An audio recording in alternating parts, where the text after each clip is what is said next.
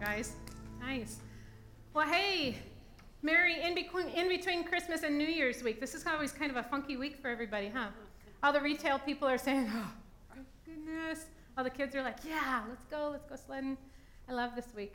But I, I want us to look back just for um, a couple of minutes to um, a couple of days ago and ask, what was the best gift that you gave this year? What was your favorite gift to give this year? Can you think about that? I remember um, my, uh, my favorite Christmas gift that I could remember actually was quite a few years ago when John and I were living in Montana, and, uh, and John had taken up outdoor photography.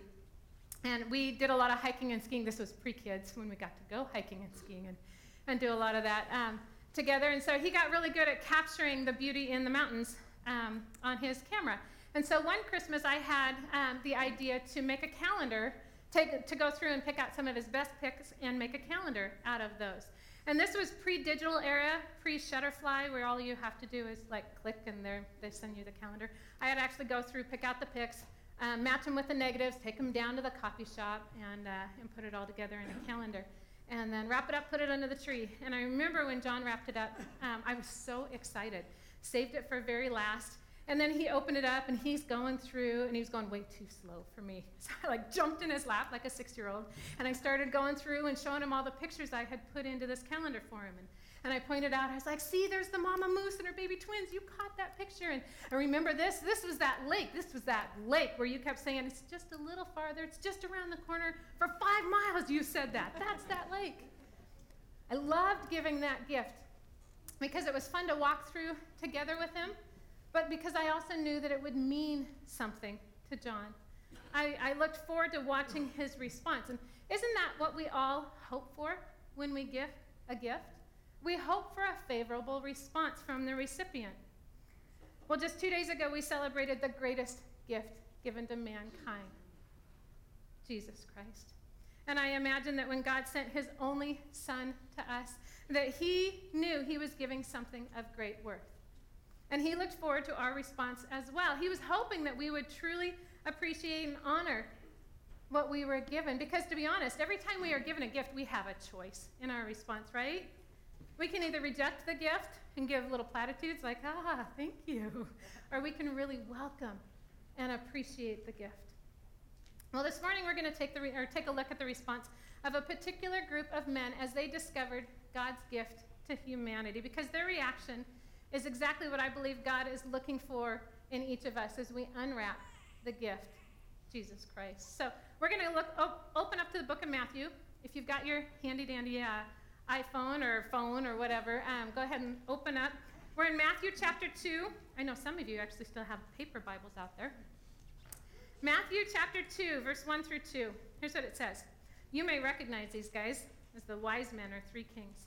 Now, after Jesus was born in Bethlehem of Judea, in the days of Herod the king, behold, wise men from the east came to Jerusalem, saying, Where is he who has been born king of the Jews? For we saw his star when it rose, and we have come to worship him.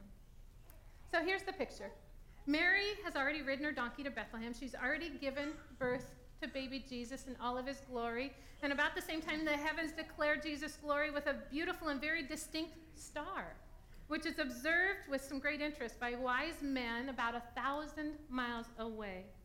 And I hate to debunk anyone's favorite Christmas carol, but there's no foundation in the Bible, no biblical foundation, that there, were, that there were only three wise men or that they were actually kings. More likely, they were advisors to kings. They were of a very priestly religious caste from Persia or Babylon, which would be um, northern Iran in present day. And some versions of Scripture actually refer to them as the Magi. And yeah, that is the root word from magic, but not the sleight of hand magic as we would define the word. The Magi were actually devoted to astrology, they were devoted to the interpretation of dreams and any practice of religion that utilized supernatural power to influence men or circumstances. So when the Magi saw the star in the east, they knew something was up. They were pretty darn smart. They put together the prophecies in the Hebrew scriptures of the coming Messiah with the appearance of the star, and they decided that this new discovery was important enough for them to empty their bank accounts of all their precious assets, for them to load up two to three months worth of Gatorade and beef jerky and Costco fruit leathers and jump on their trusty two hump steeds and take off for Jerusalem, a thousand miles away. This would like be, or be like any one of us loading up a backpack with a bunch of snacks and taking off on a, our trusty razor scooters, destination Colorado, somewhere like that. So along the way, they decide to stop for directions in Jerusalem. Maybe I, I think they might have been looking for a Dutch Bros Americano, but they stop at the palace and they talk to the uh, King Herod's own wise men. And they find out that uh, the baby Jesus is, or the Messiah is prophesied to be born in Bethlehem. They needed a specific direction. So they leave the palace and they start on their journey again. And scripture says that the star that the star once again appears to them, which means that at some point they didn't see it. They were going forward on faith. But the star once again appears to them, and here's their response. Matthew 2:10 says this. When they saw the star, they were overjoyed. Now think about that. When was the last time you felt overjoyed? Think about the phrase for a minute. Overjoyed. You may have been joy filled just a few days ago when you opened your new Let's Mess with the Postal System drone, right? Flew it around. You may have been joyful when you finished your last final a couple weeks ago, or maybe when you signed the papers to your first new car. Remember what that was? Mine was a powder blue Volkswagen. We fit nine football players in it when I was a senior in high school. Love that. I was joyful on that day, but overjoyed? Think overjoyed. The wise men that was where they were at. They saw the star and they were overjoyed because they saw their destination. It was in sight. They knew that they were going to meet the King of Kings, this, this long prophesied Messiah. And their attitude was joyful.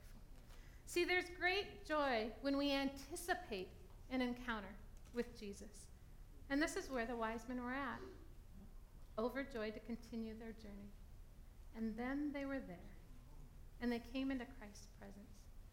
Can you imagine what that was like? Coming into Christ's presence. Matthew 2:11 says this. On coming to the house, they saw the child with his mother Mary, and they bowed down and they worshiped him. So don't go throw away your nativity scenes, but the wise men were not gathered with the shepherds and with the donkeys and, and the sheep and the goats and everything on the night baby Jesus was born. More likely, they arrived in Bethlehem when Jesus was just under a year old Okay, and Mary and Joseph would have moved out of the stable by now and into the house proper. All of the people who had been in Bethlehem for the census would have long gone home, so Mary and Joseph were in the house. And here's the wise men. The wise men enter the house, and there before them is the one that they'd been anticipating, the Messiah.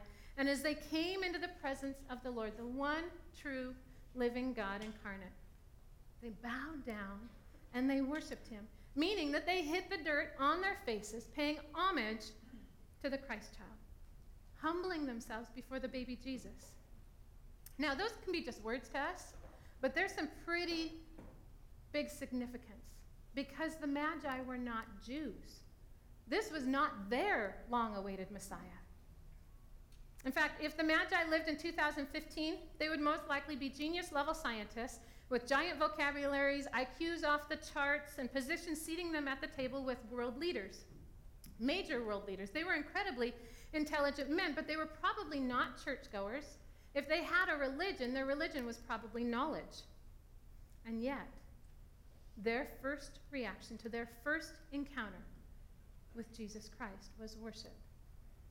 You know what I love about that fact is that these guys were geniuses. See, some people think to become a Christian, you got to check your brain at the door. Good morning, welcome to church. Check your brain here. But educated, critical thinking people worship God too. Science is not an enemy of faith, and faith does not have to be an enemy of science. So here we are with these uber smart, non church going wise men. And these are who God inspired through an unusual astronomical event and the study of His Word to go out on an unusual journey, a thousand mile journey.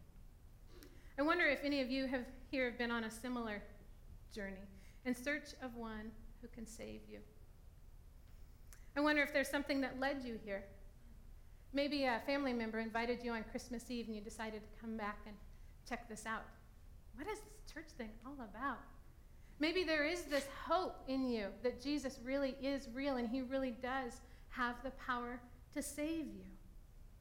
I imagine the wise men felt much the same hopeful and drawn forward by something unexplainable. And then they met Jesus, and their lives would never be the same. Have you met Jesus Christ yet? Have you opened your heart to Him and, and allowed His Holy Spirit to fill you with the knowledge and the certainty that He alone is Lord? Have you allowed Jesus Christ to rock your world? If you can't say yes, I'm going to give you an opportunity in just a little bit to respond to Jesus and to accept Him as Lord and Savior because He alone has the power to save. That's what, that's what the name Jesus means. It means Savior. And when we encounter Jesus, the Savior, our response should be no less than that of the wise men. We are to worship Jesus. Now, some people think of worship as just that part that we just did right here, the singing part, okay? That part in or that time in the service where you get to discover the ability of your neighbor to carry a tune or not to carry a tune. I would be in the latter part, that's why they don't give me a microphone back there. But worship is so much more. Worship is really giving reverent honor to something or something that we hold as sacred. So think about things that you worship. What do you worship? Those things that you place forefront in, their, in your mind, those things that get the most attention from you. What do you worship? I was uh, reading through some stories and I recently came upon a true story about a woman named Maria who in 1977 was assembling a burrito when she discovered, or she noticed that the skillet marks on one of her, her tortillas resembled the face of Jesus. So excited, she showed it to her husband and neighbors, and they all agreed that, that, that there was indeed a face etched on the tortilla, and that it truly bore a resemblance with the familiar iconic images of Jesus. She showed it to everyone she knew, and she even testified that the tortilla had changed her life. Her husband agreed that she had been a more peaceful, happy, submissive wife since the tortilla had arrived. Mary put the tortilla in a shadow box frame with piles of cotton to make it look like it was floating on clouds. And her husband built a special altar for it to rest on. And they put the whole thing in a wooden utility shack in the backyard and opened the shrine to visitors. Within a few months, more than 8,000 people came to the shrine of the, uh, the shrine of the Jesus of the tortilla. That's hard to say. And all of them agreed that the face on the burn marks on the tortilla was indeed the face of Jesus except one reporter who thought it looked like Leon Spinks, the world heavyweight boxing champion at the time. That's really in the story. Within two years, more than 35,000 people visited the shrine, and it, it, they kept coming for 28 years. They kept coming to see the holy tortilla. And then in 2005, tragedy struck. Maria's granddaughter took the tortilla to school for show and tell, and someone accidentally dropped it and shattered it.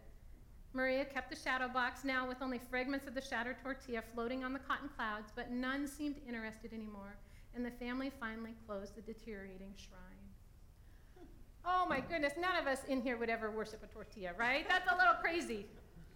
But I found hundreds of these kinds of stories. I found uh, stories of people who worship uh, pieces of toast where the burnt side had a resemblance of the face of Jesus, and, and people saw the face of Jesus and the rust marks on, on the drain pipe, and they worshiped those. They cut off the drain pipe and they, and they worshiped the face of Jesus. What is it that you worship? What do you put first? What is the object or the person that you value most that gets all of your attention? Because that's what worship is. Some people worship money and the acquisition of money. It occupies every thought during every day. Is money what drives you? Maybe it's power. Power or control. I've got to be in control. I've got to be in control of my circumstances, and I'm going to worship that control. And when I don't have that control, I'm going to go a little nutty. Some people worship their children, letting their children's schedules and activities be the driving force for the family and even allowing those activities to replace church attendance or youth group. I know my family and I struggle to balance that one. Some people even worship the bottle, and I know from unfortunate past experiences that if you pay homage to the bottle, you will usually spend time bowing before the porcelain throne. happens. We are not worship anybody but Jesus Christ. And, and, you know, the first two of the Ten Commandments tell us that. Exodus 20 says this I am the Lord your God who brought you out of Egypt, out of the land of slavery. You shall have a thousand gods before me. It doesn't say that. You shall have no other gods before me. You shall worship nothing else. He goes on to say, You shall not make for yourself an idol in the form of anything in heaven above, or on the earth beneath, or in the waters below. You shall not bow down to them or worship them.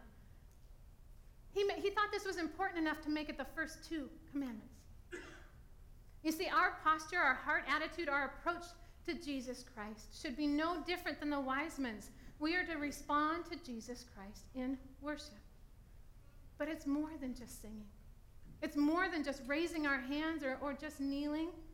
It's bringing all of our attention, all of our adoration, and all of our heart before the Lord and declaring that He alone is Lord of our life, and it happens more than once a week on a Sunday morning.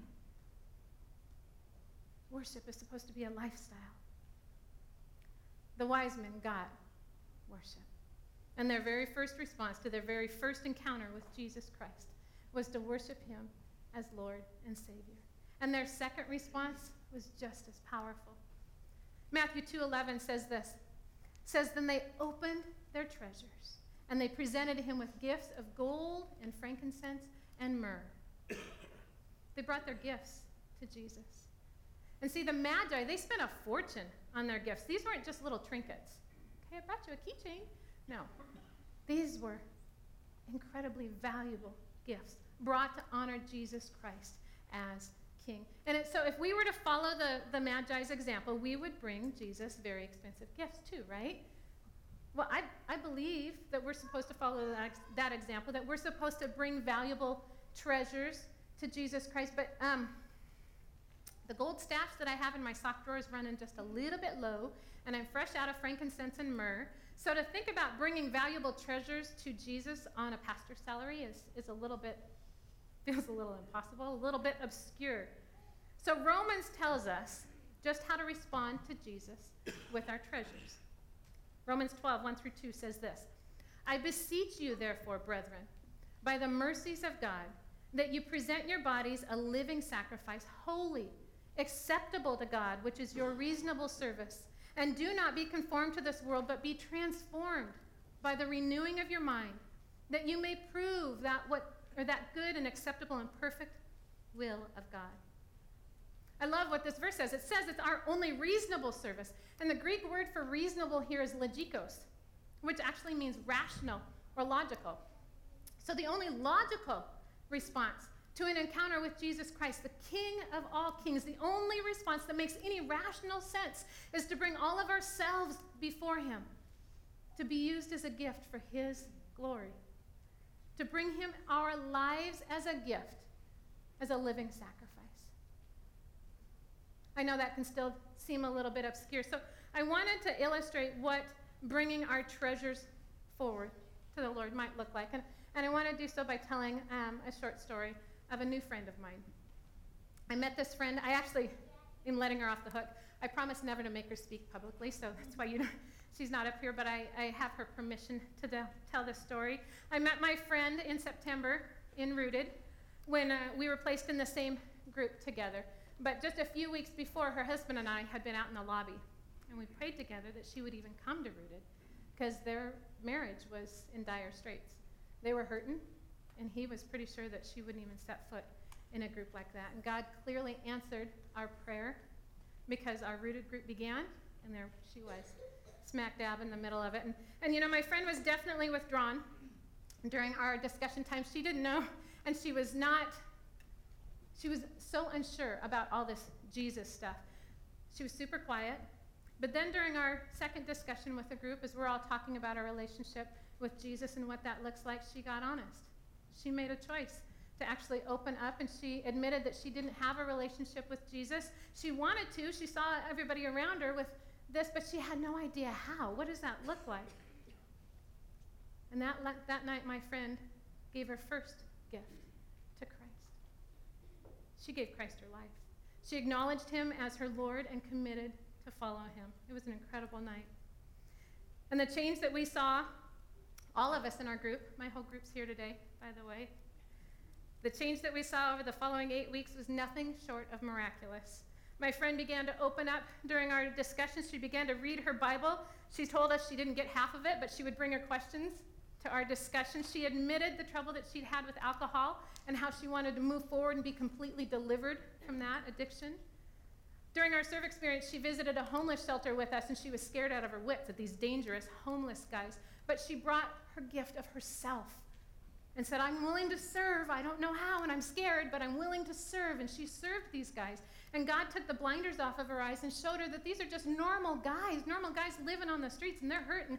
And she had a place to be able to love them and show them compassion. She brought that gift of love and compassion forward to the Lord. At every turn in the 10 weeks of Rooted, where my friend encountered Jesus, she responded by giving him her treasure, more of her heart. In the talks on finances, her husband loved those, she hated those. She entered in willingly. And she's now committed to go to a financial peace conference with him. And, and people around her began to notice that something was different in how she carried herself. There was a confidence that was new and refreshing. And she and her husband began holding hands in our group, and pretty soon they were entwined around each other, and we were all blushing, like, like just don't look over there. Their, their marriage started to heal, still has some ways to go. And then uh, just a few weeks ago during our rooted celebration, my friend gave another gift to Jesus. She gave her public testimony. See, my friend made a decision to declare her faith in Christ publicly and be baptized. And guess who it was who got to baptize her? It wasn't me. I stood by as her husband, the man who had prayed for God to save his marriage and his wife gently lowered his wife into the water and baptized her in the name of the Father and the Son and the Holy Spirit. It was an incredible moment, an incredible gift that she gave to the Lord. See, my friend had an encounter with Jesus, and it changed her, and she's not perfect. She's still got lots that she's working through. She and her hubby still have lots that they're working through, but they started on a journey. She started on a journey, a transformation, a renewing of her mind as the author of Romans put it, that would never have been possible without her response, her willingness to give her life as a treasured gift, a living sacrifice presented to Jesus Christ. So many of us come to Jesus with our hands out. We come to get. We walk in those doors, and yeah, some of, sometimes we walk in those doors and we were, we're hurting. Lord Jesus, I need hope. Give me some hope. Lord Jesus, I need peace. Give me some peace. I need some provision. Bills are due. Give me.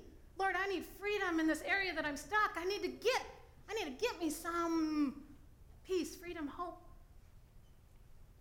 And my friend didn't come to Rooted any different. She came to Rooted coming to get. She knew her marriage was hurting. She knew she was hurting. She knew she needed something. But what my friend discovered was that it was the giving it was in the giving of her treasures, the giving of her honesty, the giving of her faith and her spirit, her soul, the giving of her service and her compassion to others, the giving of her public testimony, her story, and her worship, that it was in the giving that she was truly changed by Christ. You know, the wise men came thousands of years ago, and they came to Jesus simply to give him their worship and their gifts. And I believe that they were changed too. Christmas is over for 2015, but we have a new year just about to begin.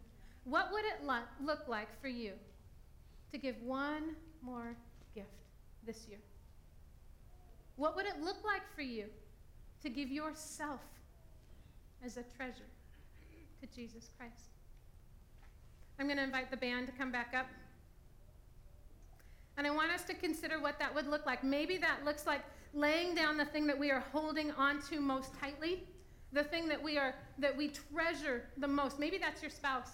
I know for, for so long, I held John up as my Jesus. He was the one I worshiped. My every emotion, my thoughts, my, my behaviors all hinged on John's response to me. I had to lay him down. Maybe that looks like your kids. Placing Jesus before your kids, above all else. What treasure would you bring to Jesus and lay down? Your income, your status, your job? See, giving giving our treasures to Jesus is, is really a matter of recognizing those things that we hold most dear and laying them at the feet of Christ. Maybe it's our faith for the very first time. Declaring, okay, my faith is now in Jesus Christ. Maybe it's for the 150th time that that declaration needs to be made. Declaring that He is Lord of our lives above all else. The band's going to play a song, and I want to give us an opportunity to respond to Christ. To respond with worship and treasures. And, and maybe this looks like to you worshiping in a new way, kneeling or, or raising your hands for the first time, or maybe you don't sing, maybe it's closing your eyes and just focusing all of your attention and, and your adoration on the Lord. If you've never given your life to the Lord Jesus Christ, this is an opportunity for you to do that. While the guys are singing, you can just say that Lord Jesus, I'm going to give you my life. My faith is in you. You are Lord over my life. Whatever it is that the Lord's asking you to lay down before Him, respond in worship and bring your treasures forward in this next song. Let's sing together.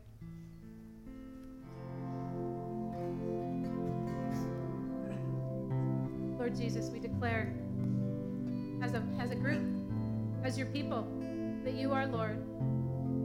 That everything that we celebrated just a few days ago, we believe. And worshiping you, Lord, we know is, is sometimes a matter of walking it out, sometimes a matter of discovery. So, Lord, I, I pray that as we all as we all exit today, Father, that you would show us what a lifestyle of worshiping you looks like.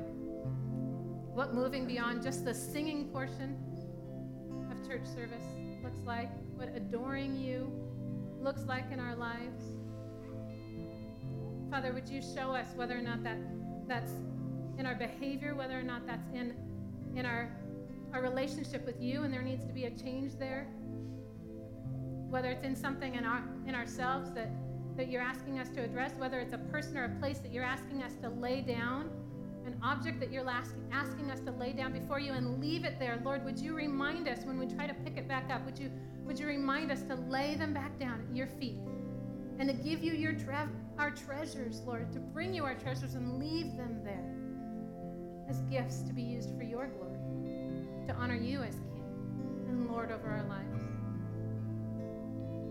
We thank you, Father God, that you love us so much. You came to this earth, humbled yourself. And we thank you that you don't demand worship from us. We freely give it today. We want to give you all our praise. In Jesus' name. And everybody said, Amen.